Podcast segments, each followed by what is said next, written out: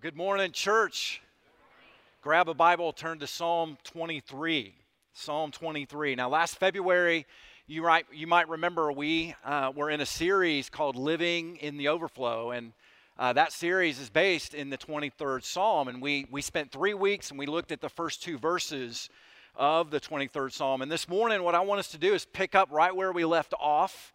And uh, we're going to be spending this Sunday and the next three Sundays uh, right in the heart of uh, the 23rd Psalm as we really consider the implications, the, the, the blessing of living in the overflow of God's goodness today. So, um, now what's interesting about the 23rd Psalm, this is one of the most well known and one of the most uh, popular passages of Scripture in all of the Bible. If you're here today and you're listening, uh, and you're not a Christian, or maybe you didn't grow up in the church, or you're, you're new to church, you're probably familiar with the 23rd Psalm. Uh, because it's often used in funerals, or maybe your mom read it to you when you were growing up. And so the 23rd Psalm is, is definitely uh, worthy of our consideration today. Now, uh, I guess the question is this why is it so popular? You know, why is it so well known? And I think, I think that's a great question. And I think the answer is because it really is all about the goodness of God. It's all about the goodness of God. So there's not a passage of Scripture that speaks more poetically and more beautifully uh, and more completely, I guess you could say, about the goodness of God than Psalm 23. And so I really want to take these few weeks and several weeks out of the entire year and focus our attention uh, on the goodness of God because when you start thinking about God's goodness, it has profound implications for us uh, and how we live every single day. Now, let me just begin with this because this is, this is really the foundation. And it's, and it's this question that we, we come back to over and over and over again. And, and it's the whole question of, the, of this Is God really good? Is God really good? The interesting thing is, every single one of us has to answer that question Is God really good? You know, when you, you, you wake up one day and you go into work and uh, you're notified that you've lost your job, is God really good? You, you, you've been abandoned by your mom and dad, is God really good? Your spouse leaves you for someone else, is God really good? You uh, meet with your doctor, and your doctor tells you you have six months to live. Is God really good? See, is He good all the time? Is He good some of the time? Is He good none of the time? We all have to answer that question. We sing about it, we talk about it all the time. And, and how we answer that question is going to impact your life like no other answer to any other question. You know, in Psalm 100, verse 5, the psalmist writes, writes this For the Lord is good, and his steadfast love endures forever, and his faithfulness to all generations. You see, the Bible is really clear that God is good all of the time. In fact, I will, I will submit to you, church, that this is the central theme of the Word of God. So you go to Genesis, you look at the first few chapters in the, in the book of Genesis, and what you see is you see God creating the heavens and the earth. You see Him creating the sky and the animals and the vegetation and the oceans. He creates Adam and Eve, and what does He do? He pronounces it good. And then, and then the story takes a huge turn in, in, the, in, a bad direction as sin enters into the world and we experience the fall. We experience a sin cursed creation. And then you get this, this real contrast that happens within Scripture. You're focused on the goodness of God. You see that clearly all through Scripture, and that's contrasted with our sinfulness all the way through. So God shows His goodness to us, even though we're sinful, through the story of Scripture. And then you get to the book of Revelation, and God is recreating again. He takes the heaven and the earth, He combines it together, He recreates it and he says, There'll be no more death, no more sorrow, no more pain. I'm making all things new. I'm making all things good. You see it all over Scripture. And so that is a sign to us that this is an important piece that we need to remember and we need to keep in the forefront of our minds. Now, why is it so important?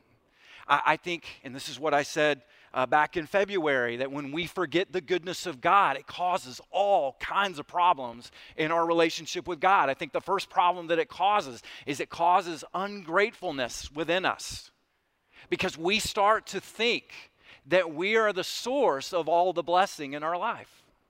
And so we, we cease giving praise and thanks to God because we think we're the, we're the ones who've secured all of the blessings in our life.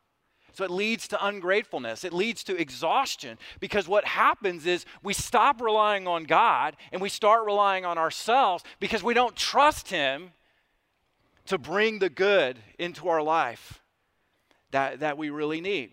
And so we're just, we become exhausted because we're trying to control and manipulate circumstances that, in honesty, we really don't have a lot of control over.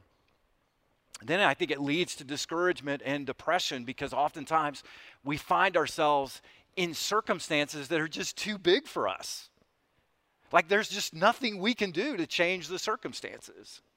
And we choose we choose unbelief. We choose to doubt God's goodness and we end up depressed and discouraged. You see, this whole area of the goodness of God is the area where the enemy tries to sow doubt in our minds. He tries to get us to question the goodness of God in our lives. And he suggests to us that God is holding out on us, that, that God really can't be trusted, that he doesn't have your best and my best in mind for us. Think about, think about what happened in the garden uh, with Adam and Eve. When the serpent tempted Eve, do you know what his strategy was? His strategy was to lead her to question the goodness of God. You know, he went to her and he said, Now, did God say you can't eat of all the trees in the garden? And she said, No, he didn't say that at all. He said, You could eat of all the trees except for the one tree. And he said, If you eat of this tree, you will surely die. And you know what the serpent said? The serpent said, You are not going to die. Now, at that moment, he's calling God a liar. Do you guys realize what he's doing at that moment? And he said this. He said, he said, you know, God doesn't want you to eat of that tree because he knows if you eat of it, you, you'll, you'll, you'll be like God. You'll know good from evil. And the implication of that is, is that God is holding back something from you. There's something good he doesn't want you to have. And therefore, you can't really trust him. And if there's something good, you've got to secure it for yourself. And that's exactly what she and Adam tried to do. Now, here's the bottom line, church the enemy wants us to doubt the goodness of God because he just wants to destroy us. He wants to destroy our relationship with God. But God wants us to trust and live in the overflow of his goodness because he wants to bless us. And that's what this is all about. So, that's just kind of the intro, guys. I'm just getting started this morning. You guys ready? All right. Now let's just read through the 23rd Psalm. We've read it so many times, but let's uh, let's stand if you're willing and able, and let's read it through. And uh, let's think about the goodness of God as we walk through this. Psalm 23, David writes this The Lord is my shepherd, I shall not want. He makes me lie down in green pastures, He leads me beside still waters. He restores my soul. He leads me in paths of righteousness for his name's sake. And even though I walk through the valley of the shadow of death, I will fear no evil, for you are with me. Your rod and your staff, they comfort me. You prepare a table before me in the presence of my enemies. You anoint my head with oil, and my cup overflows. Surely goodness and mercy shall follow me all the days of my life, and I shall dwell in the house of the Lord forever and ever. This is God's word for God's people. You may be seated. Now, this morning, I, really want us to dial into verse 3. If you notice the first part of verse 3, David says this He says, He restores my soul. What does he mean by that? What is he really talking about when he says he restores my soul?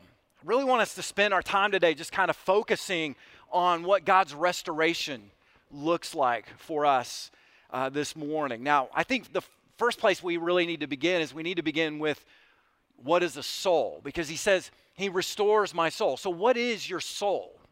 You know, the Bible says you have a body and you have a soul and you have a spirit. Okay? So, what's the difference between your soul and your spirit? And the answer is, I don't know. I'm not really sure. All right?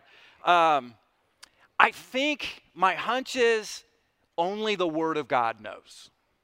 Because the Bible says that the Word of God is sharper than any two edged sword and it divides soul and spirit. That's pretty deep. And that's beyond, that's above my pay grade right there, okay? And so now instead of focusing on that, let's kind of consider what our soul really is. There are three parts of your soul that make up who we are, make up who you are as a person. There's your mind, there's your will, and there's your, your emotions. So, obviously, with your mind, you think.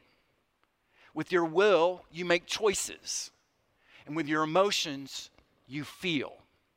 And all three of those really make up who we are and what we're becoming every day as, as people. And so my soul is the part of me that thinks and chooses and feels. So here's the question Can your mind and will and emotions become damaged? Yes, they can. Absolutely, they can. Just think about this. Consider your mind just for a moment.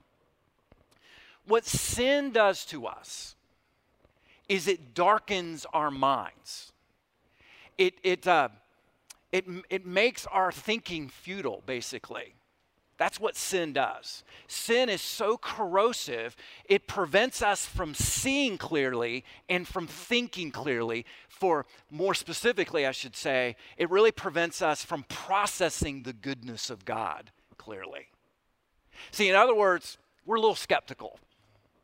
We, we, our, our, our disposition is to kind of doubt the goodness of God. That's what sin does to us. It does it all the time. And so, as a result, we are vulnerable to believing lies about God, lies about ourselves, and lies about other people. And so we fall into this trap of thinking these lies, these wrong thoughts. And I, I shared with you a couple of weeks ago that spiritual growth is the process of identifying the lies that we believe and then replacing those lies with the truth of God's word. That's what spiritual growth is. And that's the process that God has started the moment uh, you became a Christian. Now, the second thing, consider your emotions and how they can become damaged. Now, when you think about that, it's, it's very easily to become uh, emotionally depleted or drained emotionally. It's, it's very easily to get overly emotional uh, because of stress or anxiety or, you know, just being overworked or whatever. So our emotions can become uh, damaged. Uh, think about how our will can become damaged. Think about this. Have you ever thought, I know I ought to do the right thing, and I want to do the right thing, I just don't do the right thing? You ever thought that? Like, I, I know what I ought to do, and I really want to do it, but I never end up doing it. Now, what is that? Well, that's called a damaged will. You could, you could also call it slavery, you could call it an addiction, um, you could call it bondage. Now, what do you call it when one or more of these is damaged? We call that brokenness. We call it brokenness. And the truth is this we're all broken in some way. We're all sinful people. We're all broken in some way. And so, because we live in a fallen world, we are fallen people, and, in, and we are broken in these areas. The, the, you know, this brokenness is caused by our sin, other times it's caused by other people sinning against us.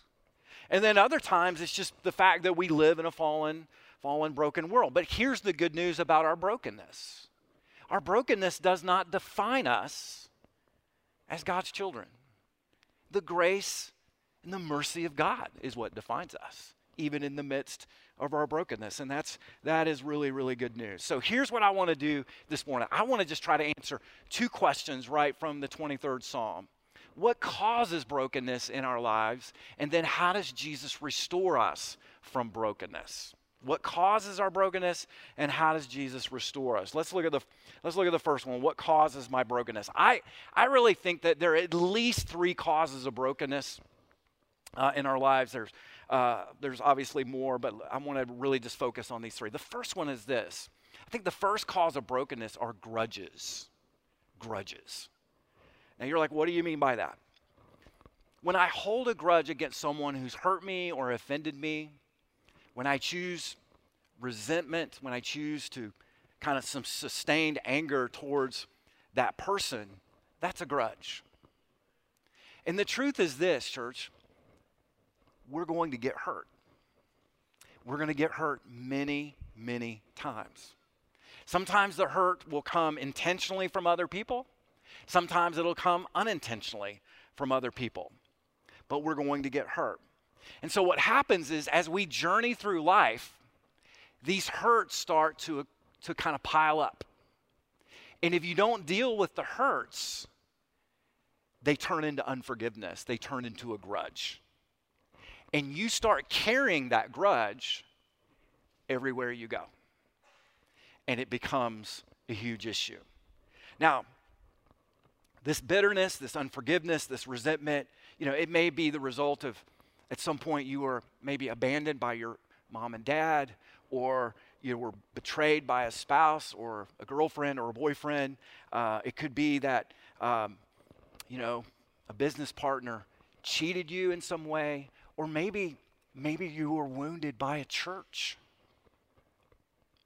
and you are hurt. And it really doesn't matter the source of the hurt. What really matters is how you respond to the hurt. That's really the question your response to it. And so you have two choices. You can either let love cover it, or you dwell on it and dwell on it and dwell on it, and what happens is that hurt begins to become a part of you. It begins to define you. And you begin to carry it around with you everywhere you go. Now, church, listen to me on this. This is so important. Here's the thing about carrying a grudge carrying a grudge does not hurt the person that hurt you, it just hurts you. You've heard me say it before, I'll say it again. Carrying a grudge is drinking poison and hoping it kills someone else. See, what carrying a grudge does, what, what you're doing when you carry a grudge, is you bring the pain from the past and you carry it with you into your present everywhere you go. And you keep the wound open. And the wound becomes to starts to starts to define who you are as a person. You start to become known as a person with a grudge. Because you can't hide it. Like it's on your disposition, it's in your attitude, it's in your words, it's in how you feel, it's in how you think. See, it's poisoning you. And, and so, so carrying a grudge really doesn't hurt the person who's hurt you, but it hurts you. And so, what the Holy Spirit wants to do is bring restoration to you. He wants to restore and bring healing to you. And our, our souls are restored, our souls are set free as we let it go. As we let it go. Now, some of you push back at this point and you're like, well, Scott, but you don't understand how I've been hurt. You just don't understand the devastation. And you're right, I probably don't. And you would probably say, these people that you're, you're telling me I need to just kind of let this go, they don't deserve me to forgive them. And here would be my response you don't forgive because they deserve it, you forgive because God has forgiven you. You forgive because that's what God's asked you to do. You also forgive because you don't want it to poison you anymore. And so, and so that's that's the place that God wants to restore us to. That's the place where he wants us to to really seek and pursue. And I will tell you church, it's a process. It's not this I mean, I mean, maybe sometimes it can be an instant decision, but most of the time, in my experience, it's a process and it takes some time. But it's a process that you have to own and you've got to take it to God so that He can do His restoring work within you. You know, I heard about a professor that that said to his classroom full of students, he said, he said, suppose you have $86,400 and somebody stole $10 from you. And he asked the students, he said, Now, are you going to throw away the $86,390 just because you lost the $10? And the student said, No way. And this is what he said. He said, uh, basically, every day you have 86,400 seconds. And let's say a hurt takes 10 seconds. Are you going to throw away the 86,390 seconds remaining in your day and just get stuck in that 10 second period where you got hurt? He said to his room full of students, You need to let it go. You need to let it go. And that's the work of restoration that God wants to bring. That's, that's the brokenness that God wants to fix. But there's a second cause of brokenness in our life. So there's grudges, but there's also guilt. There's also guilt. Now, as we kind of think about what guilt is, guilt is this it's a feeling of remorse for something that we know that we've done wrong, right? It's, it's, a, it's a feeling of responsibility of um, being disobedient to God or hurting someone else. And so, um, and so typically what we hear is guilt is a bad thing. That's typically what we hear. My father in law, pastor, uh, was um, a pastor, and, and uh, my father in law, the late Woody Church, he would always say this. He would say, uh, Guilt is really a good thing because it should drive you to the cross. But if you don't let it drive you to the cross, then it becomes a bad thing. He'd always say that. And so, really, the bottom line is this that unresolved guilt is a bad thing. It is a really bad thing. There are a lot of people carrying around burdens of guilt, a lot of Christians carrying burdens of guilt for something they've done in the past that they have no busy no business really carrying. And what happens is unresolved guilt is toxic in our relationship with God and it's toxic in our relationships with each other. Because what happens is it just it just creates this wall between us and God and it keeps God at a distance and it keeps other people at a distance. Because we're living our lives in shame and in guilt. And so it creates this barrier that just breaks us at the deepest level of who we really are. You know, the bottom line, let me just get really, really practical with this. You should only carry guilt for about 10 to 15 seconds. Really. You should only carry it for about 10 to 15 seconds. That should be enough time for you to realize hey, I did something wrong. I need to make this right. I need to confess it to God, repent of it, and, and, and be on my way. That's, that's, that's about how long uh, you should be carrying guilt. But you know what? A lot of people assimilate guilt into the deepest part of their soul, and it's toxic, church. I mean, just imagine. Think about it this way. This is not the greatest illustration, but it does communicate, I think, something on this. I mean, imagine all the trash that you're going to use today, okay? And, and I mean, we don't even think about it. We use something and we're done with it and we just kind of throw it away. But just think about all the trash that would accrue through the course of a day. And just imagine, just for a moment, you decide, I'm not going to throw it away, I'm just going to carry it with me. So everywhere you go, you're carrying this bag of trash everywhere you go. So so everything that you try to do, every conversation that you try to have, everywhere you go, there's this odor of trash. This burden of trash that you carry. And that's what a lot of people do with guilt. Instead of carrying it to the cross, they leave it unresolved. Let me show you this um, from the book of Ezra. This is Ezra confessing the sins of the people of Israel. And uh, even a nation can have guilt for its sin against God. And this is his expressing it. Uh, he's praying to God, Oh my God, I'm ashamed and blush to lift my face to you.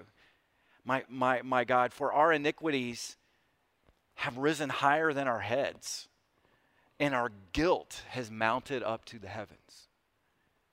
That's a lot of guilt. And what does it do? It keeps us from wanting to see God. It keeps us from wanting to even be in His presence. It separates us from God. Now, here's the question what do you, what do, you do with guilt? What do you do with it? Well, when you have a grudge, you have to forgive. But with guilt, you have to ask God's forgiveness for you. And that's what you do. And I love 1 John 1 9. John writes this. He, he says this If we confess our sins, he is faithful and just to forgive us of our sins and to cleanse us from all unrighteousness. Now, you know what I, what I call that verse? I always call that verse the bar of soap for a Christian. That's what it is. Because, because we should be using that verse every single day. It's not, a, it's not a license to sin, it's a gateway to grace, is what it is. And so as we, as we are reminded that we're guilty of something, we deal with it, we confess it, we own it, we don't minimize it, we don't rationalize it, we don't beat ourselves up for it. God is not glorified in that either, church. What we do is we just admit it. In fact, the word confess just means to agree with God. That's what it means. And so that's what we need to do is we need to confess it and and um, and then move on from there. Now, you know, I've had people say to me in, in, in the counseling room, they'll say, Scott, now I know God has forgiven me, but I just can't forgive myself. You ever heard that? You know what's interesting about that is there's not a single verse in the Bible, not a single instance in the Bible where we're told to forgive ourselves. Not one time. Isn't that interesting? What the Bible says is believe the gospel and repent of your sins. What the Bible says is confess it, own it, believe and, and receive the forgiveness of God, and then move on from there. That's, that's what the Bible says. Because being forgiven by God means the sin has been done away with permanently. That's what it means. And so, and so when we say that, well, I know God has forgiven me, but, but I just can't forgive myself, we're basically saying this, church God has his standard, and we've met that standard, but I have higher standards than he does. So therefore, I can't forgive myself. That is craziness. That is craziness. Basically, what we're saying, this is another way to say it. I know Jesus made payment for my sins, but his payment didn't cover it enough. Now, look at Psalm 103, verse 12. This is another way to look at it. As far as the east is from the west, so far does he remove our transgressions or our guilt from us. Now, if God has done that, why are we hanging on to it? Why are we hanging on to it? If he's removed it that far, that's pretty good. That's a pretty good haul away from us. So why are we hanging on to it? So don't let grudges, don't let guilt be the cause of brokenness in your life. And then lastly, and I'll just touch on this briefly, I'll just say this grief is a cause of brokenness. Grief is. Now, what do I mean by that? Just in life, we're going to get hurt. In life, we're also going to experience losses. Uh, we're going to experience the death of friends, the death of friendships, we're going to experience the death of family members. We might even experience the death of dreams. There are wins and losses in life. That is, if you follow Jesus and you or you don't follow Jesus, there are wins and losses. And part of part of the part of what God gives us is he gives us this ability to grieve, which helps us manage the losses. It helps us to manage the transitions and to get through the losses of life. Grief will be a part of you if you're a Christian or not. Now, when does grief become the cause of our brokenness? I, I, think, I think it happens when we refuse to deal with our grief. Like we know we're grieving, we know we're hurting on the inside, but we're really not willing to deal with it. We're really not willing to let ourselves grieve and let ourselves go through the process. Uh, and we just kind of hang, kind of hang on to it.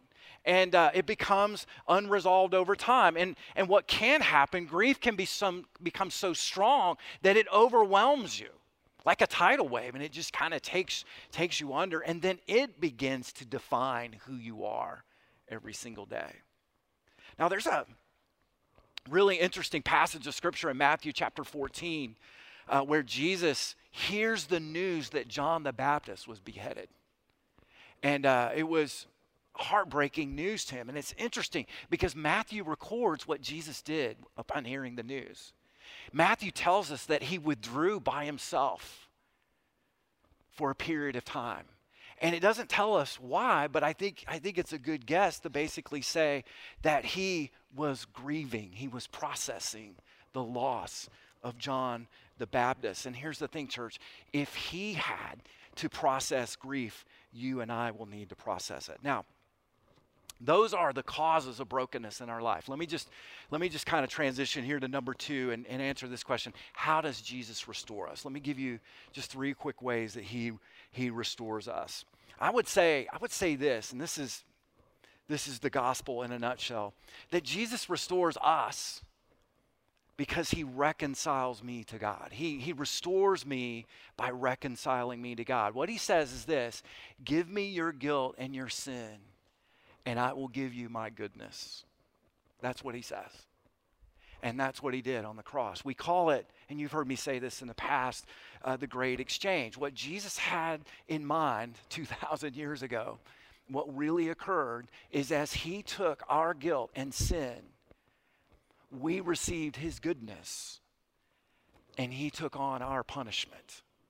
And so, for every sin, there has to be punishment. The Bible says the wages of sin is death. And so, Jesus, in essence, became our representative. He, he, he became our stand in, if you will. He, he, he, he uh, entered the arena on our behalf, and he paid the penalty on our behalf. That is, that is the very essence of the gospel. Now, some of us will say, Scott, I just don't really get that. I mean, I don't understand that. I mean, that was 2,000 years ago, and, and then I'm living today, and I just I don't know if I get how Jesus could be my representative. Well, let me, let me just kind of illustrate it this way. Um, you know, back when the Colts won the Super Bowl, uh, when we played against the Chicago Bears, you, have you, heard me share this. Uh, Luann and I went to the Hoosier Dome, and uh, we, we went for the, the, the Super Bowl celebration. And Luann and I had Colts jerseys on. And I mean, there were so many people in there. The Colts came in, and everybody was celebrating that Super Bowl, and we were chanting, we're number one. We're number one. Now, here's the interesting thing about that church I did not play a single down in the Super Bowl.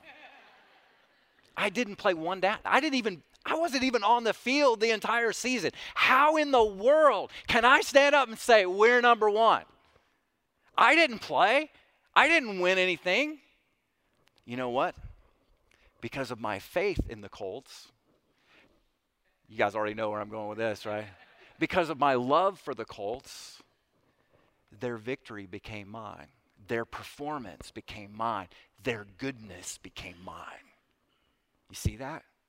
They were my representatives. And that's exactly the gospel.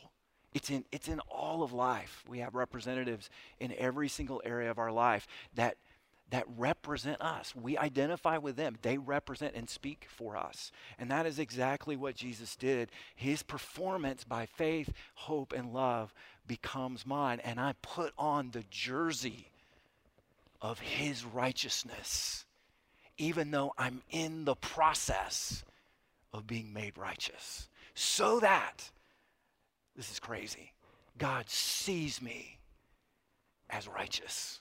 Isn't that amazing? It's just pretty incredible. I love this. Let me share it with you. Romans 5:18. Therefore, as one trespass led to the condemnation for all men, that was Adam. He was our first representative. So, one act of righteousness leads to justification and life for all men. For as by one man's disobedience the many were made sinners, that's all of us. So by the one man's obedience the many were made righteous. That is all of us if we are in Christ. It's pretty incredible.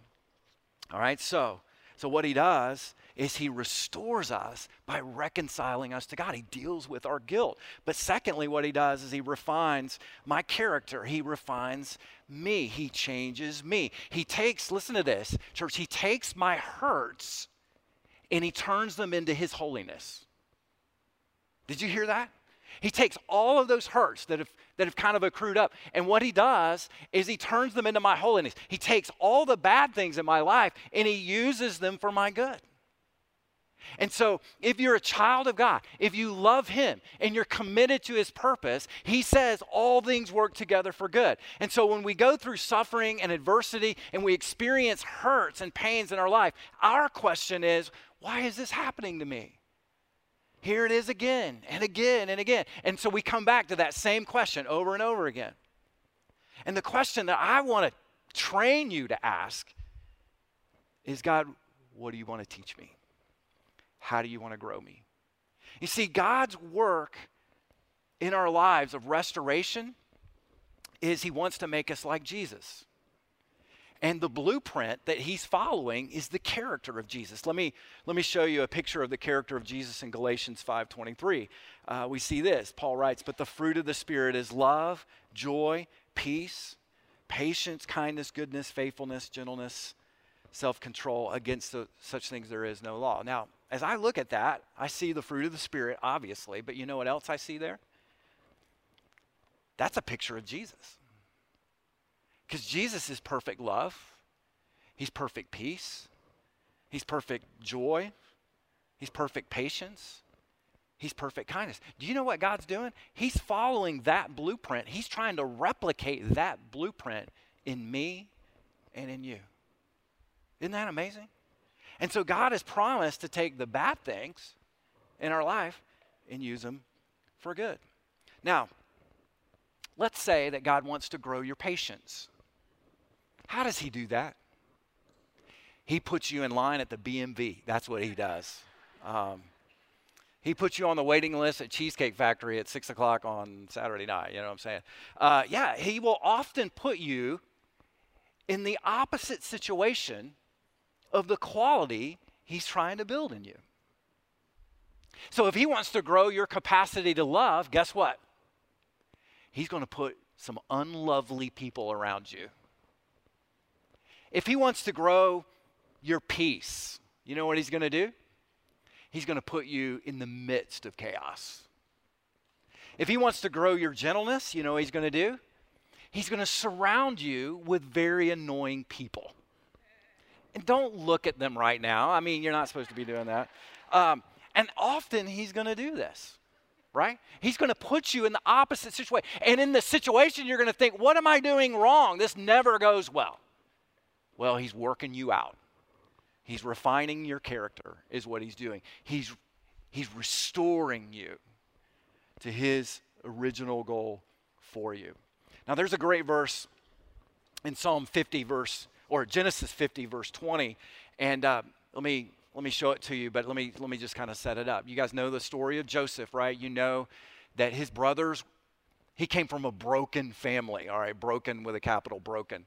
Um, his brothers hated him, and they plotted to kill him. They beat him up, threw him into a pit, changed their mind about killing them. Really nice guys, and then just sold them into slavery down to Egypt. Down in Egypt, he had to spend he had to spend a few years in jail, and he was separated from his entire family. His dad thought he was dead because they lied. His brothers lied. And so it's interesting. Can you imagine being Joseph through all those years, processing all of that hurt, all of that pain, and uh, and he's reunited years later with his brothers. And this is what Joseph says. He says, "As for you, you meant evil against me." There's no question about that. But God meant it for good. Now, what he's talking about there is this Joseph, Joseph had time to process the hurts that he had been through. He had time to process his own guilt in his relationship with God. And in, in the whole question of how he was going to respond, he, he had to wrestle with. And he responded positively. And basically, he said, You know what? God, you are refining my character in all of this. And so he was reconciled with his brothers because he refused to hold a grudge. And he understood and saw that God was doing something big in him in the midst of the pain. Let me close with this. Lastly, Jesus restores us by renewing our strength. He renews our strength. Now, let me just say it this way we go through losses in life. Sometimes losses come in strings, you know, just one right after another after another. And what happens is we get depleted of spiritual strength, of joy and peace, and we need to be replenished. We need to be filled up again.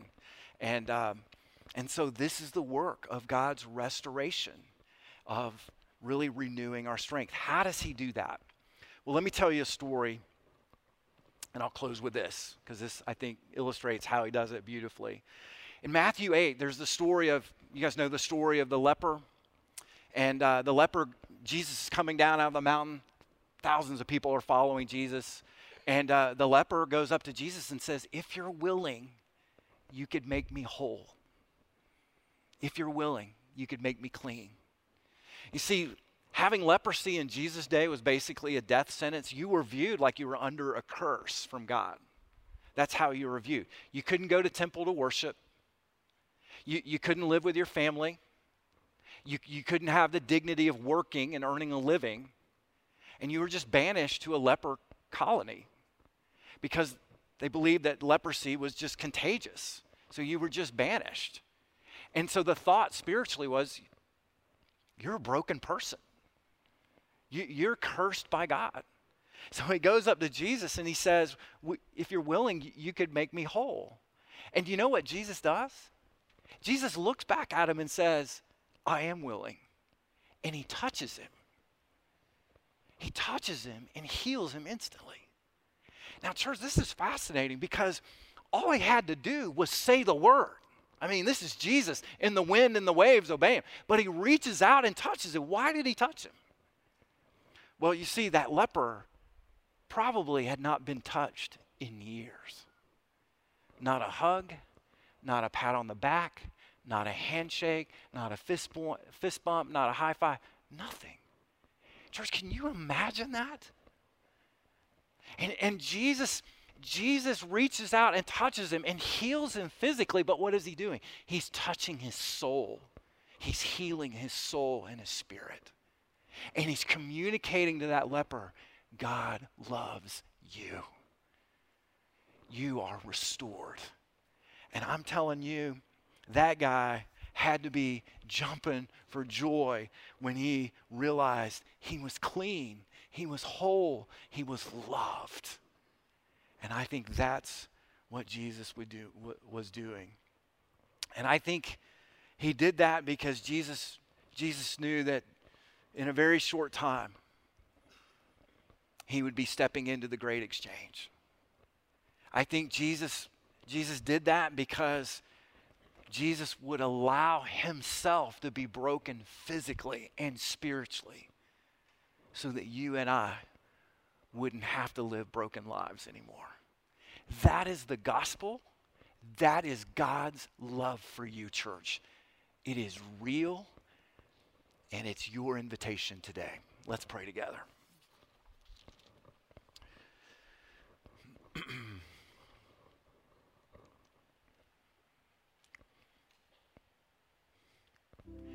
Heavenly Father, thank you for being our shepherd.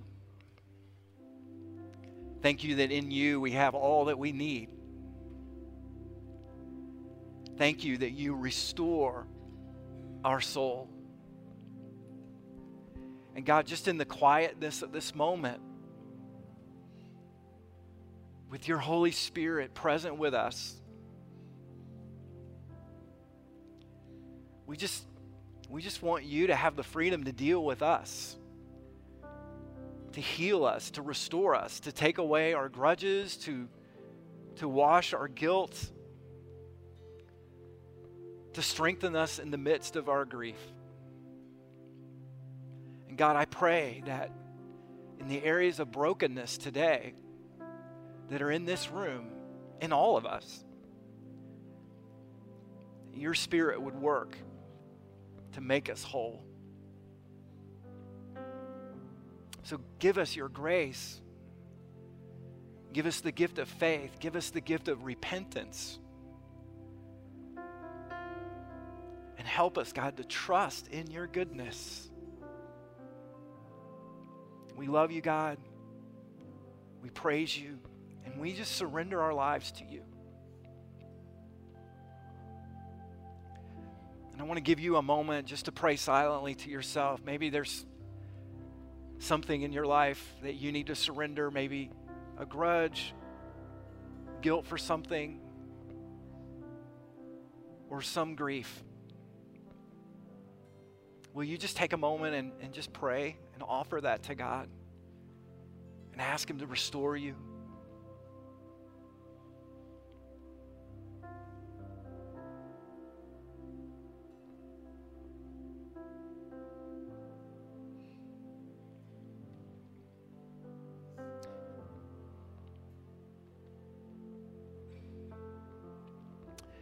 Heavenly Father, we uh, thank you that Jesus was wounded for our transgressions, he was bruised for our iniquities, and by his stripes we are healed.